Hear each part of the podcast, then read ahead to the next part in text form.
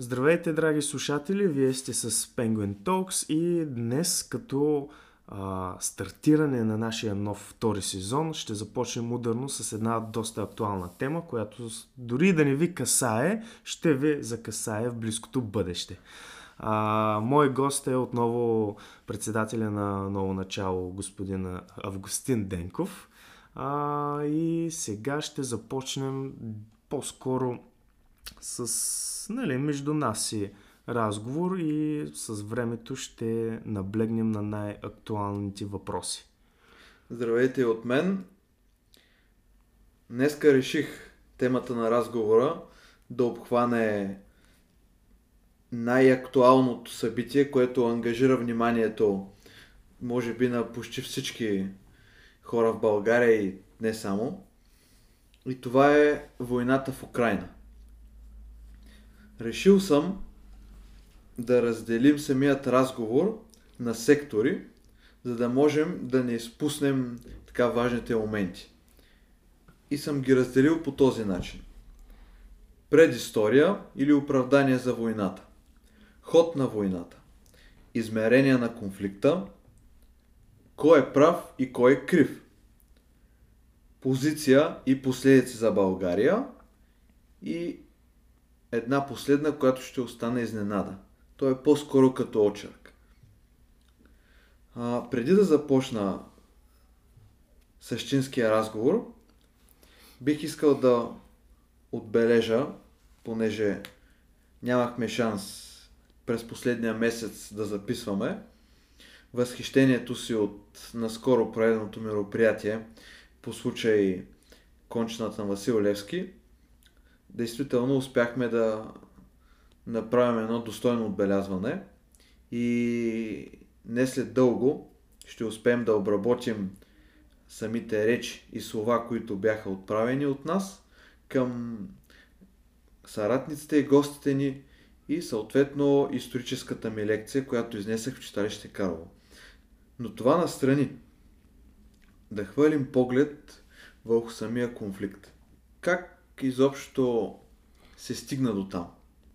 Ами, по официалната история и данни, няколко причини са така изтъкнати на преден план. Една от тях е струпване на войски по границата от двете държави Русия и Украина. Или всяка държава от двете обвинява другата в подготвяне на въоръжен конфликт. Второ, Путин изтъква историческите връзки с тази земя и открито заявява, че тя принадлежи към Русия.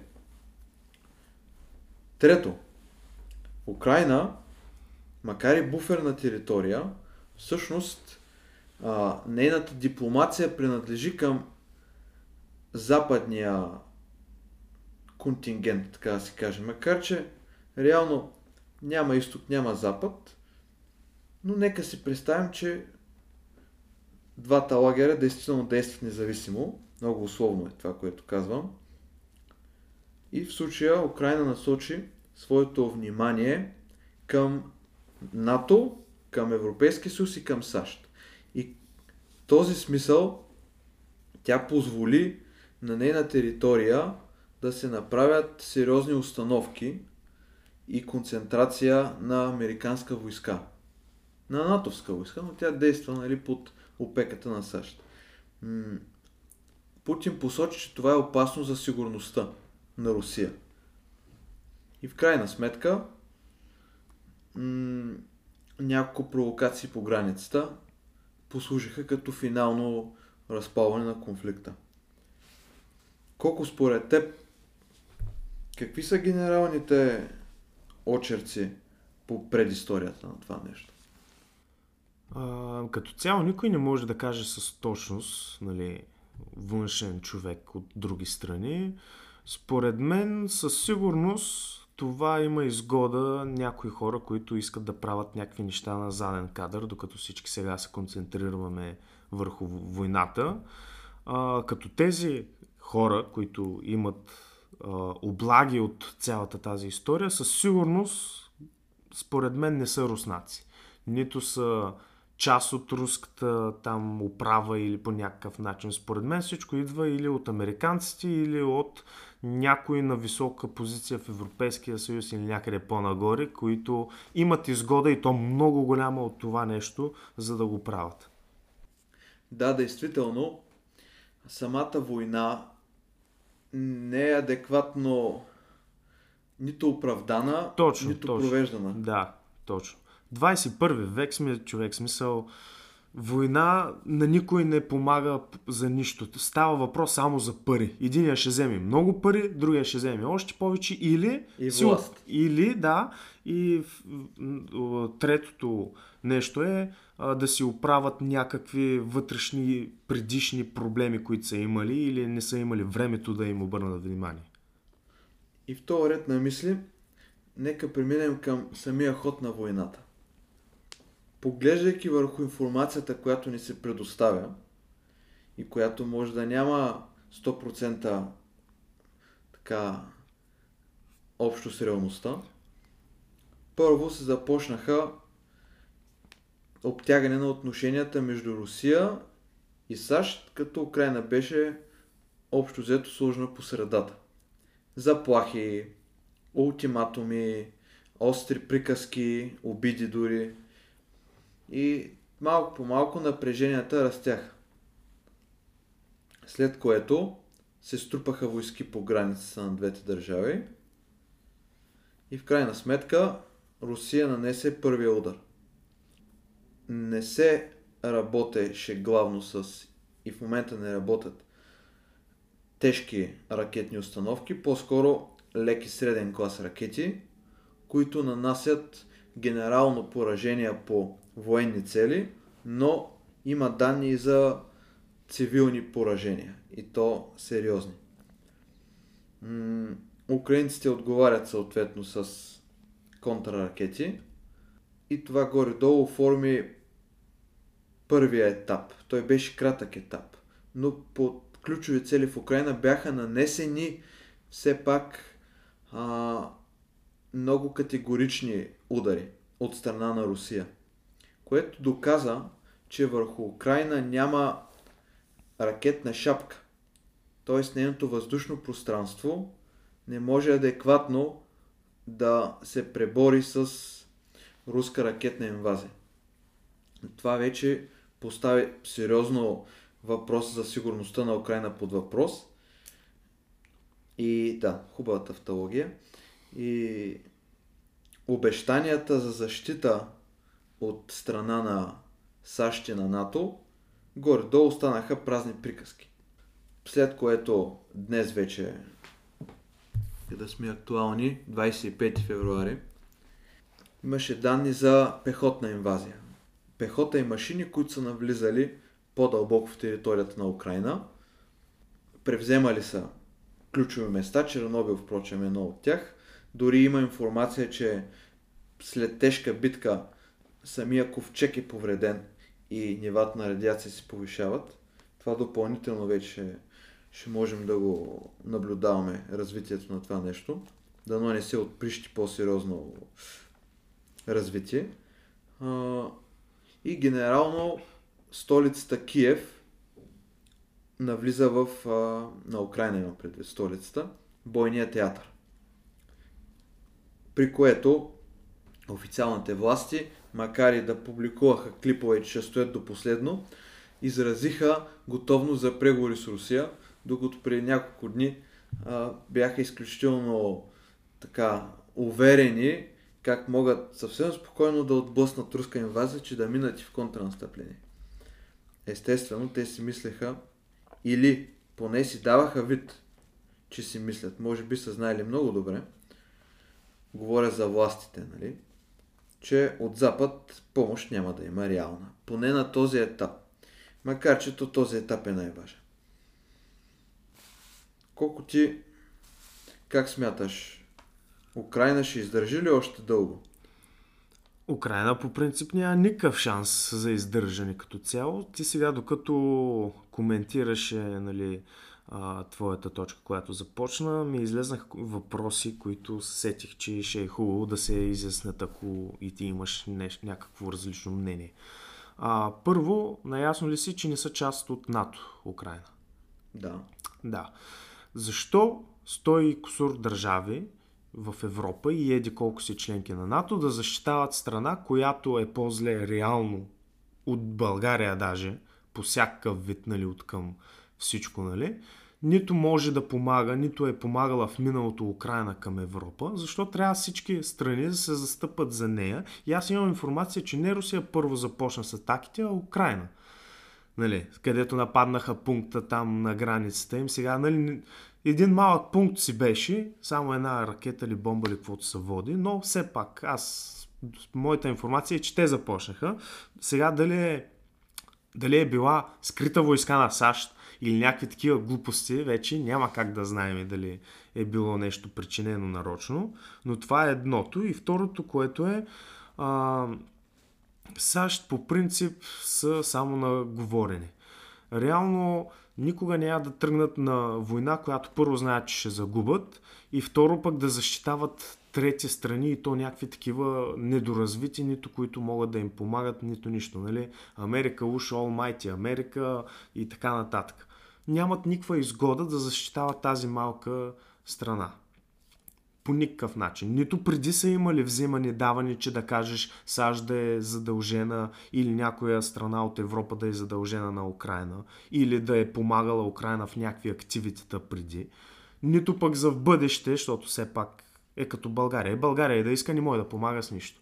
Каквото и да си говоря. Същата работа и с Украина. Ами... И защо всъщност най- най- най-важното сега, което се сетих, защо когато САЩ казва нещо и се прави, всички от Европа тръгнаха да защитават САЩ, а не Русия. Какво толкова е направила Русия на цяла Европа, че никой да не се застъпва на Русия? Сега, ти попита за членството на Украина в НАТО.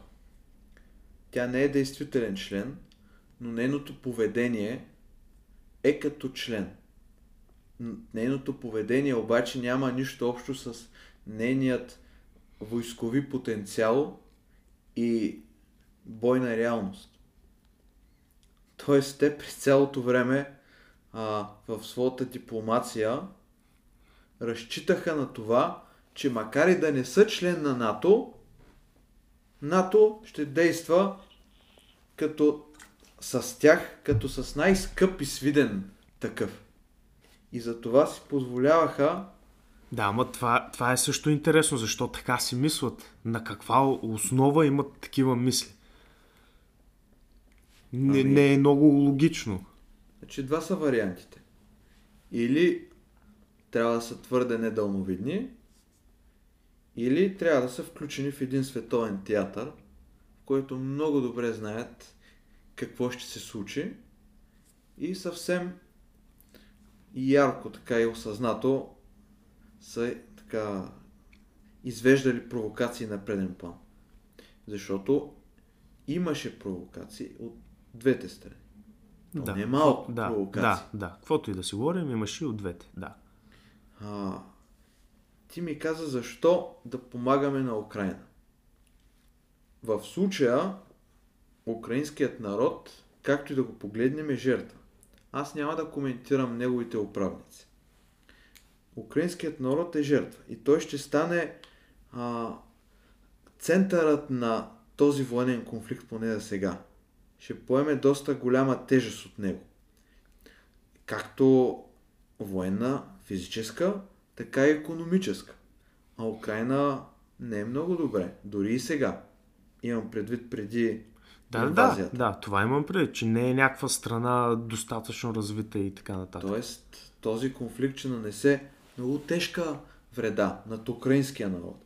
А отделно, там имаме стотици хиляди българи, за които почти никой дума не обелва. И е хубаво ние все пак да сме загрижени за тези наши сънародници, макар и извън граница. Русия не е гарантирала тяхната сигурност, а, поне няма такова официално изявление. Хубаво е те да се евакуират към границите на България, Определено. защото не е ясно какво ще се случва в Украина. Дори един преврат може да доведе доста сътресения. Дори и руската войска да се концентрира върху военни цели и да не поразява цивилно население, Ето все Е, ще има някакво... как да не да, стане. да, смисъл, колкото и да, да се внимава, това си е война.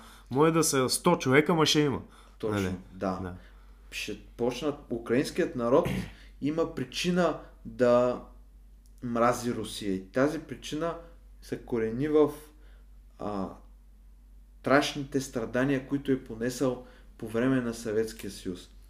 Примерно една 29-та година, 28-29-та, при управлението на Сталин, комунистическа Русия, насилствено иззема всички хранителни запаси от украинския народ и ги принуждава да стигат до канибализъм от глад. За една година умират 10 милиона украинци от глад. Целенасочен и насилствен. Та те имат причина да мразят Добре, но- държавата Русия. Не, нали, не говорим за обикновените хора. Разбирам ти идеята, но това не е ли все също, както в момента се едно да кажем, ай да мразим германците, защото Хитлер на времето е нали, правил глупости. Нали? Не е ли съ- същата логика, която казваш? Защото се е случило преди еди колко си хиляди години и е страдало еди колко си население и така нататък. Ми, абсолютно. Ми, колко виж, аз това го казах в контекст а, на това, че ще има вероятно размирици и протести на украинците, че те няма да приемат новата власт. И това искам да наблегна, впрочем, че те украинския народ има да поема последствията от войната и от евентуално новата власт. Да, тъй аз не виждам как старата власт се задържи. Това не го виждам никак. И другото, ти ме попита, какво всъщност ме попита втория? Какъв ти беше втория? А, последно всъщност, което не си изкоментирал, защо цяла Европа тръгва на страната на САЩ и никой не се застъпва за Русия. Аха, да. Еми, Европа, откакто Чърчил и Сталин на една салфетка се разделиха геополитическите зони и последствие след падането на комунизма Източна Европа се присъедини към Западния блок, тя не е независима територия, нито нейните държави са независими. Нейните политики се ръководят отвън. И реално погледнато, обикновените хора нямат гласност. Тоест, излиза се с една позиция от страна на политическата класа, която може да е тотално различна от тази на обикновените хора. Но тя следва идеологическата линия на западния контингент. Но тук а, влизаме към следващата тема измеренията на конфликта. А, генерално, след, то даже и преди, но особено след края на Втората световна война, особено тогава, се концентрира разделението на хората на две в целия свят. Айде, почти целия. Изток и Запад. Съветски съюз, САЩ. Варшавски договор, НАТО. И хората в тези два блока биват облъчвани от пропаганда, която следва идейната линия на самия контингент. Примерно, в България днес ще се слуша страшно много за лошите руснаци, а в Русия и в Китай по медиите ще се слуша страшно много за лошия Запад. Един вид тази война отново ще бъде ползвана за разделение между хората. И то не просто на държави. Не, не. По-страшното е разделение в държавата. И ние това го виждаме сега. Поредното нещо, което разтърси нашето пространство. Кой си сложи украинския флаг, кой си сложи руския флаг, кой защити Запада и каза ние сме НАТО, кой пак каза Путин да дойде на освободи и така нататък.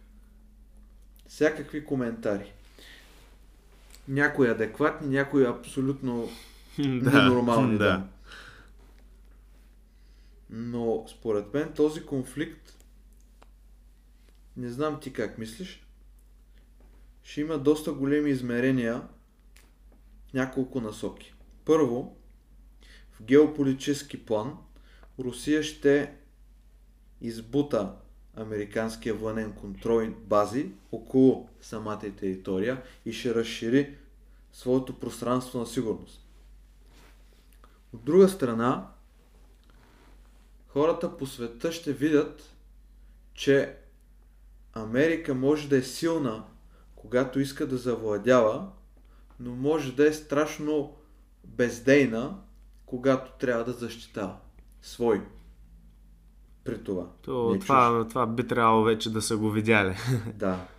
И това е хубаво да бие една аларма на всички тези, които възприемат НАТО като наш не просто друга, а едва ли не добродетел, който мисли най-много за нашето добро.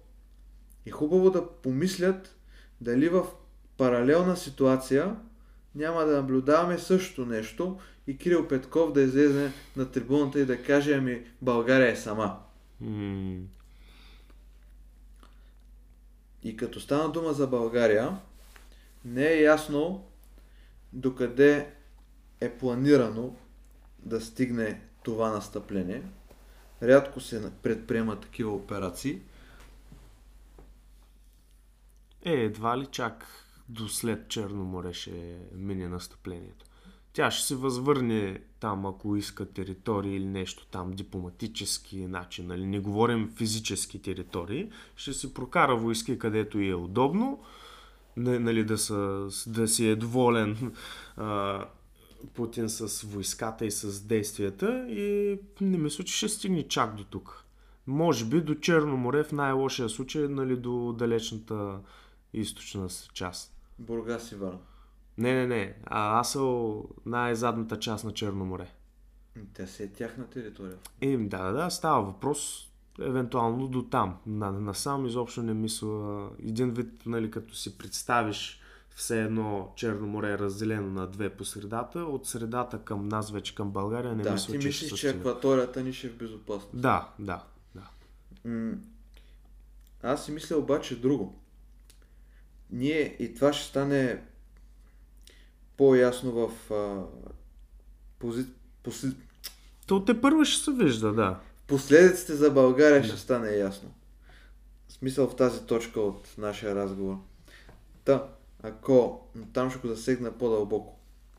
Ако САЩ вкара установки военни в България и войски, които пряко застрашават Русия, Русия би имала доста голямо основание да навлезе, за да премахне Значи, Тази това е много трудно да се случи, защото трябва България да е съгласна с това нещо. България няма да се стъпи зад гърба на САЩ и да й позволим да влизат войски и да правят каквото си искат тук. Първо, много голяма част от българите са за Русия, защото а, ние сме застаряло население. Българите много повече гледат на братите руснаци, отколкото на хората от САЩ. Така че и това трябва да се реши нали, там на доста по-високо ниво. Не мисля, че и населението ще се съгласи. Не Кой мисля, пита че... населението? Е, Кой пита населението? Няма как кой да не пита населението, пита? ако някой от парламента го реши, цялото население става, казва не и този, който го е решил, си подава оставката и е готово. В смисъл, не е Кога- толкова, не може да се, не може населението да страда заради едно идиотско решение. Може, много пъти е да, страдал. страдало е, но страдало е по съвсем друг начин. Тук говоря вече за официално за реални възможни жертви, нали. И тук говорим за много-много голяма глупост, която до сега не се е случвала скоро, нали. Едно е да вдигнеш цена тук, да скърпиш някой лев тук, да направиш някакви сделки, това, нали. Друго е да застрашаваш живота на всички българи, заради това, че давай да защитаваме американците или да им дадем тук път а да минават. А сега не става ли точно това? И в България в не влизат. Онзи ден, онзи ден няколко стотин самолета, военни испански, кацат в граф Игнатиево, военната база. Те не са американски. Натовски са. Аз под натовски и американски има е предвид а, също. е ясно. Разбрахте. Тоест, и, и не веднъж става въпрос в България да има дори ядрено оръжие с балистични ракети към Русия, обсек. По официалната теория такива не са направени. Но ние реално нямаме тайна военна информация до нас. Не знаем по никакъв начин на наша територия, това е, това е абсурдно впрочем, ние не знаем народната си територия какви чужди войски са разположени. И какво готвят е, те? Хората, които си знаят, си знаят. Да, да, да. Не са уни прости хора, няма как да знаем такива работи. Това информация не се споделя тук така. Тя не се споделя, но да не се споделя за родната ни войска, която я няма почти. Чест им прави на останалите последни няколко хиляди бойци български. А обаче, когато имаш чужда войска, е много под въпрос нали, това, че нямаш никаква информация за нейните действия тук, на твоя земя. Ими дано, дано да не, да не е така. Няма как да знаем. Та... Освен военното измерение, по-страшното за мен е економическото измерение на самия конфликт. А, твърдо съм убеден, че световният елит, който ръководи и тази война, впрочем, тя не е естествено следствие от събития и така нататък. Определено, да. Планира доста тежка економическа криза и поставя много сериозни оправдания за предисторията и за пред хората. Ето, COVID беше доста сериозно оправдание две години, за да наруши бизнесът и економиката и производството много рязко. И ето сега идва война. Но в момента, и то война, между, която има потенциал да се превърне не в локална, каквато е в момента, а в световна. Макар и за сега да е по-малък. В момента има един термин, който хората често бъркат. И той се нарича глобализъм. Глобализмът и глобализацията са две различни неща. Глобализацията е феномен на напредване на технологиите и връзките между хората и контактите отвъд държавите, световната мрежа.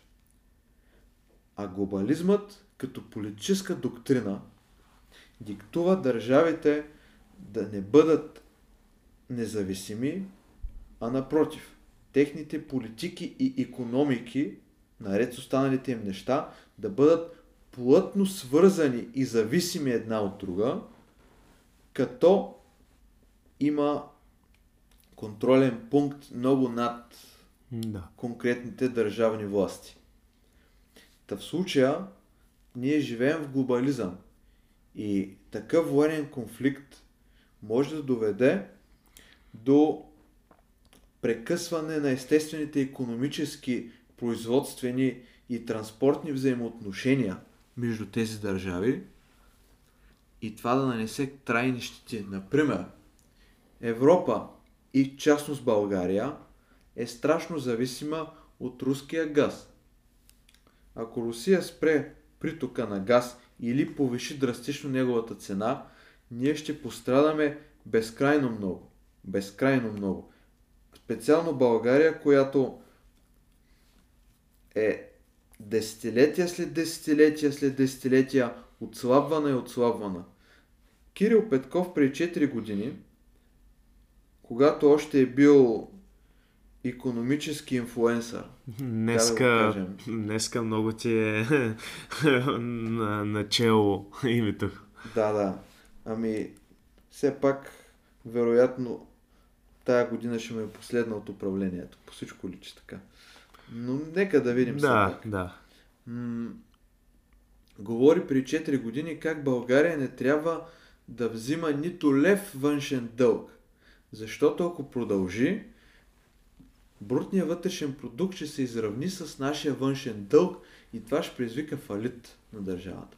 Но ето, че откакто той е на още пост в служебното, министр... а, служебното правителство и сега като министър-председател, той тегли заем след заем след заем в размера на милиарди и допълнително подкопава обстановката. И сега само остава промишлен и продоволствен недостиг и положението ще стане много розово.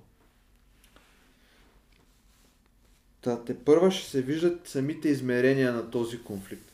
Но за мен едно от най-страшните неща си остава разделението между хората.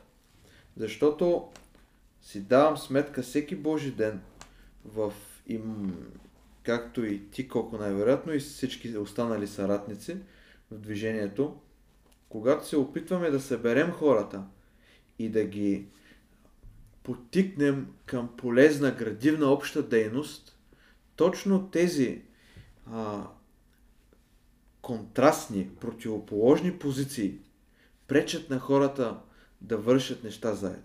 Пречат им да водят диалог, да се разбират. И това нещо, впрочем, е, може би, ключово във всички глобални сътресения, COVID предпоследното, като задача да разедини народите. Или както един велик човек на времето заяви, те не искат да има мир между народите. Да, съгласен с, съм с тебе, каквото обясняваш в момента. То е факт, че хората в днешно време, най-вече сега, нали, говоря от опит в България, не мога да кажа за другите страни в Европейския съюз, но стане ли дума да правим нещо заедно полезно, става с много големи усилия и почти невъзможно. Обаче опрели до кокъл вече положението. Изведнъж всички сме братя, съратници, обичаме се, помагаме си взаимно, но само тогава, което нали, е тъжно от една страна, но така, така се случват нещата. А то дано в критичен момент сме способни на това нещо, както при има, има, имаш да. предвид, че може и да няма и този шанс. Аз много се опасявам от това нещо. Не, всеки, всеки ще се изпокрие, изпобяга. Аз общувам страшно много хора на ден. Някои вече мислят къде да бягат, в кой град, в кое селце, в коя паланка. Така да е по-лесно. На, на много българи така е по-лесно. Отказват се от боренето, отказват се от всичко и намерят по-лесния начин. Но това е много по-дълбоко, по-дълбок проблем в нас като народ, защото както виждаш, то се отнася за всичко, не само в войни и в такива тежки моменти. То се отнася в нашия ежедневен живот. Те по същия начин се отказват от развитието си, от смяна на градове, на работа, на такива неща или намирането на нови връзки. И то малко по малко се трупа трупа като идеология и като опре до кока, когато наистина трябва вече да се бориш за нещо, в което искаш да поддържаш или да нали, развиваш и те почват както до сега са карали по ежедневието си да въртнат опашка и по-лесното да намерят. А, така.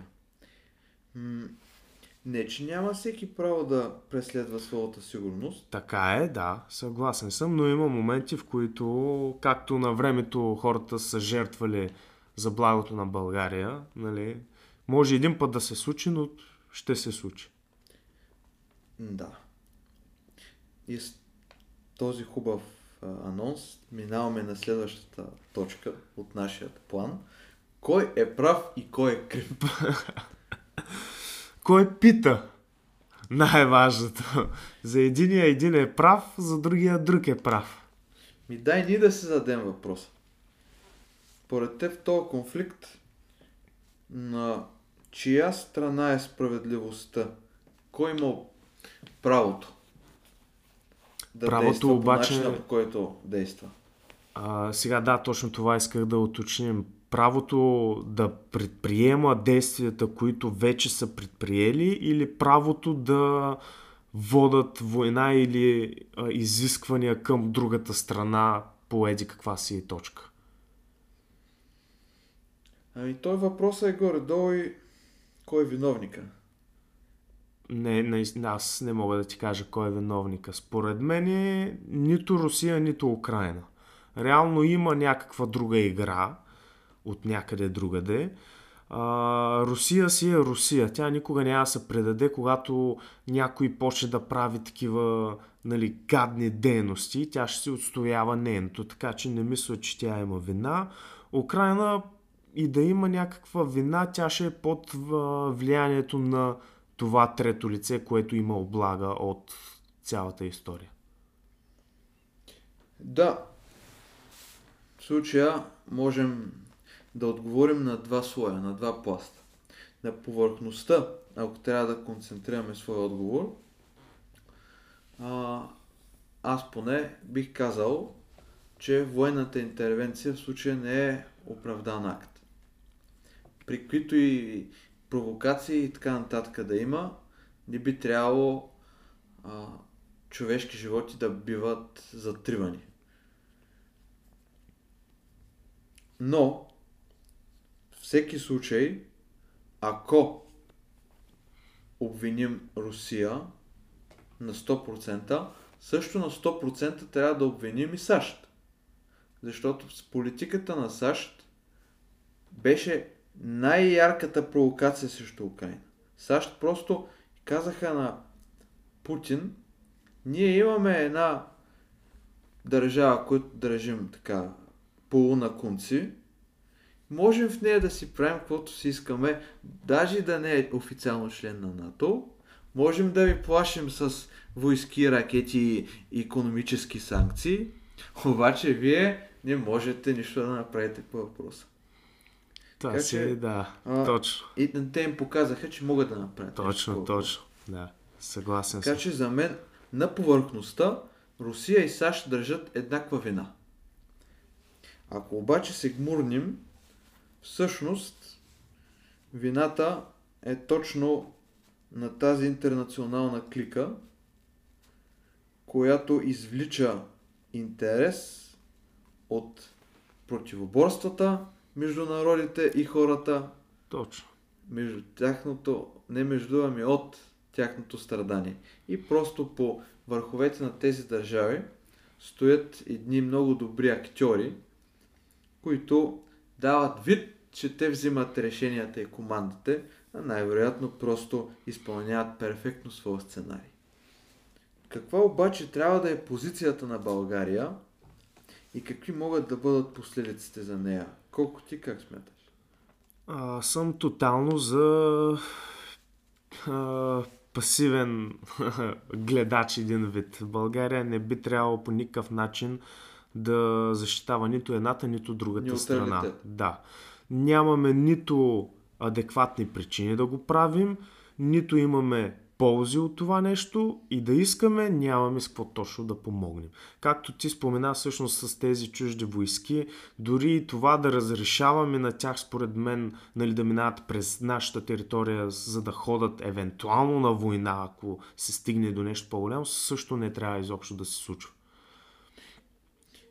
Ами според мен позицията ни действително към момента трябва да е поне към момента. Ние не знаем как ще се развият нещата. Тя не може да е винаги стабилна. Неутралитет. Неутралитет и отново неутралитет, защото знаем какво става, когато сме слаби, вземем страна и после а, сърбаме суровата чорба Да, да. от последствията. Ние не знаем кой би бил победител в нашия регион от този конфликт и трябва да постъпваме много, много внимателно. Да, действително, голяма част от българския народ, със сигурност не е по-голямата, но не малка, държат на, как да го кажем, официалната теория, че ние сме съюзник на НАТО и като такъв имаме ангажименти, които трябва да изпълним. И трябва да се солидаризираме с общата позиция, така да го кажем. Аз не съм съгласен с тази, с тази идея, но да. Има хора, които вярват, че това е правилното. Ами, хубаво е за тези наши сънародници, може би да зададем въпроса, ако реално НАТО желаеше нашата сигурност, защо не ни предостави на наше разположение тази военна техника, ами чужди войски влизат при нас? Защо не спомогна ние да имаме този военен потенциал, който се очаква на една държава външна за НАТО? Ами, едно бързо сравнение. По време на Втората столна война, царство България получава от Третия райх доста добра техника, изцяло под наше командване и някой път на изключително ниска цена, а дори сме получавали безвъзмезна помощ. Например, в най- един от най-тежките моменти на войната, битката при Курск, а, немският фюрер Адолф Хитлер разпорежда към 80, трябва да се припомня с точната бройка, но към 80 от най-добрите им уръдия флаг 88 не да бъдат локализирани към бойния театър на източния фронт, а да бъдат дадени на българската армия. Сами можем да направим паралел за какво става въпрос. Днес НАТО не ни предлага никакви реални гаранции. И дори да има чужда войска на наша територия, то това не ни гарантира безопасност, защото войната ще се води на наша територия. Да, по никакъв начин. Дори да е във въздуха, само видяхме какво става в Украина, разбити самолети падат по блокове.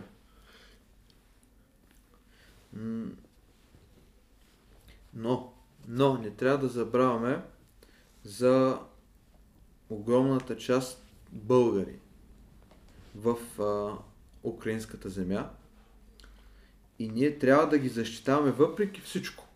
Въпреки всичко. Ние не трябва да допускаме... То по-скоро трябва да се следи ескалацията, както ти казваш, нали, да сме неутрални. И то все пак е доста и в началото на развитието на всичко. Не се знае нали, на къде ще потеглят нещата. Според мен в крайен случай, ако тръгнат на зле, да речем след месец-два, България трябва да е в готовност да си издърпа българите. Всеки съм убеден, че има тук роднини или домове или по села или нещо си, имат къде да се приберат. Ако трябва... Някои са раждани с поколението. Да, всъщност да, има и такива вече за там, не знам как стоят нещата, но по-скоро България трябва да помогне с а, сами, сам, самия превоз. Дали ще е с самолети, дали ще е да им плаща билети и такива неща. Според мен това е задължението на България като българи. Нали, да си помага. Оттам нататък вече става нали, по-сложно, ако се стигне до, до такова положение. И сега всъщност, докато ти говориш, се сетих, дали, а, че трябва да вмъкнем дали българското население а, е готово, защото то, на мен така малко ми изглежда а, в случая НАТО, ако каже трябва да отиваме на война или така нататък, дали е готово населението да направи нещо за някое срещу някого, в който в случая нямаме по никаква връзка, нито, а, нито задължения. И най-лошото, всъщност в цялата ситуация, че имаме история с руснаците. Не е като а, нали, да сме били някакви врагове с хиляди години и така нататък. Не може, нали, не е според мен нормално. Това е все едно един приятел на друг приятел да каже, ай да отиваме да бием оня, защото ти си ми приятел и не искам сам или не мога сам да го набия. Абсолютно също ми изглежда на мен. Ами, приятели, няма в политиката. Да, по принцип да, но като идея така ми изглежда, ако ме разбираш какво искам да кажа. Разбирам, разбирам. Разбирам. Та. По принцип, руският народ Не е тая никакви лоши чувства срещу България. Руските обаче политици а, не винаги, далеч не винаги са били добре настроени срещу нас и доста пъти са извършвали откровени безчинства. Това е друга тема. Тук и ти включваш историята като фактор, но тя не трябва да е толкова голям фактор. Историята може да ни даде полуки, но не може да ни определя решения днес, които трябва да се съобразят с сегашната обстановка. А, ние хубаво всъщност май пропуснахме да кажем дали смятаме, че медиите ще повлияят по някакъв начин на пътя на тази война. Ами медиите... Нали, то може би вече е започнало, нали, от, гледаме от клипове, от телефони, от някакви такива неща, нали, но все пак знаем, че медиите не са най-адекватната информация. Нали. Да мислиш ли, че тя може да играе роля в развитие на а, цялата история в, определен, в определена насока? Тя вече играе роля. Тя вече играе роля. Ти ме пита дали народът е готов за мобилизация. Не, народът не е готов за мобилизация. Но медиите могат да насочват неговата мисъл. Например, ако някой по-нагоре е решил, че даден народ трябва да бъде хвърлен срещу друг, оправдано или не, и той не е готов за това нещо, медията ще изиграе огромна роля. Тя ще представи, пак казвам, дали е истина или не, тя ще представи другата страна като най-страшният агресор, да, изрод и, вметна, всъщност, и военно да. престъпник, за да може да се да насъди една омраза естествена. И хората си кажат, ех сега на тия, нали.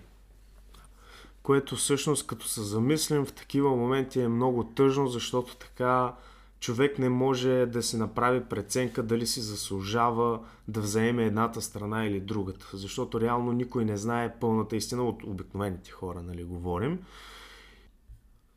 Ами последно или по-скоро предпоследно, преди да приключим, да вмъкнем малко повече информация за последиците евентуални в България, говорим само на ниво.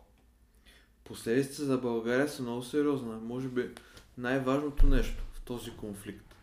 Защото едно е да си страничен наблюдател, друго е до теб да ти почука на вратата да, и да искаме да сме участници и така нататък. Или да не искаме пък да сме, да. да. точно, или да сме под натиск. Но нека по-конкретно, нали, ние вече ги навмекнахме горе-долу какво може да се случи, но какво ти мислиш, че ще се случи веднага след или преди да приключи цялата история? Има някои неща, които са вероятност и някои, в които съм сигурен. В полето на вероятностите е а, руската войска да предприеме девоинизиране на българската територия и то следователно не от българска войска, ами от натовска войска. Или а, да подсигури дълбоко своята територия, като нанесе ключови удари по стратегически цели, пряко свързани с а, западното оръжие което може да застраши Русия. А, това, в което съм твърдо убеден, че след тази война Българ... или по време още на войната в България ще настъпи много тежка и сериозна економическа криза, която ще разтърси нашите животи. М- вижда се на къде отиват нещата. Не е нещо, за което може да се затворим очите лесно дори и да не продължи дълго, няколко месеца сурови условия биха били доста тежко предизвикателство. А тук при нас обикновено нещата не се случват за няколко месеца, те се случват за години, години и за години могат да бъдат оправени. Или никой от власт имащите няма такова желание. Та, твърдо съм убеден, че за България следва криза. Дали ще последва навлизане на руски сили, това е в полето на вероятностите. Другото, което съм твърдо убеден, като негативна последица, е, че НАТО и която и да е чужда сила, ще има, да, НАТО, Русия няма значение. Ще има пълното оправдание да трупа на наша територия нейни войски, което за пореден път ще компрометира изцяло идеята за свободна и независима държава. Няма как една държава да е свободна и независима, когато тя е реално под окупация на чужди войски. И нека никой няма заблуждения. Великите сили не мислят доброто на нашата родина. Не гледайте на тях, скъпи слушатели, като на приятели. Гледайте им като на хора, които биха се възползвали от нас. По един или друг начин. И със сигурност ги гледайте като хора, които ако решим един ден да отхвърлим зависимостите, няма да се поколебаят да използват своя военен ресурс срещу нас. Това може би е най-сериозната последица. Оправданието на наша територия да навлязат без чет чужди сили. И за финал бих искал да поставя така едно нещо за размисъл по-скоро във вашите съзнания.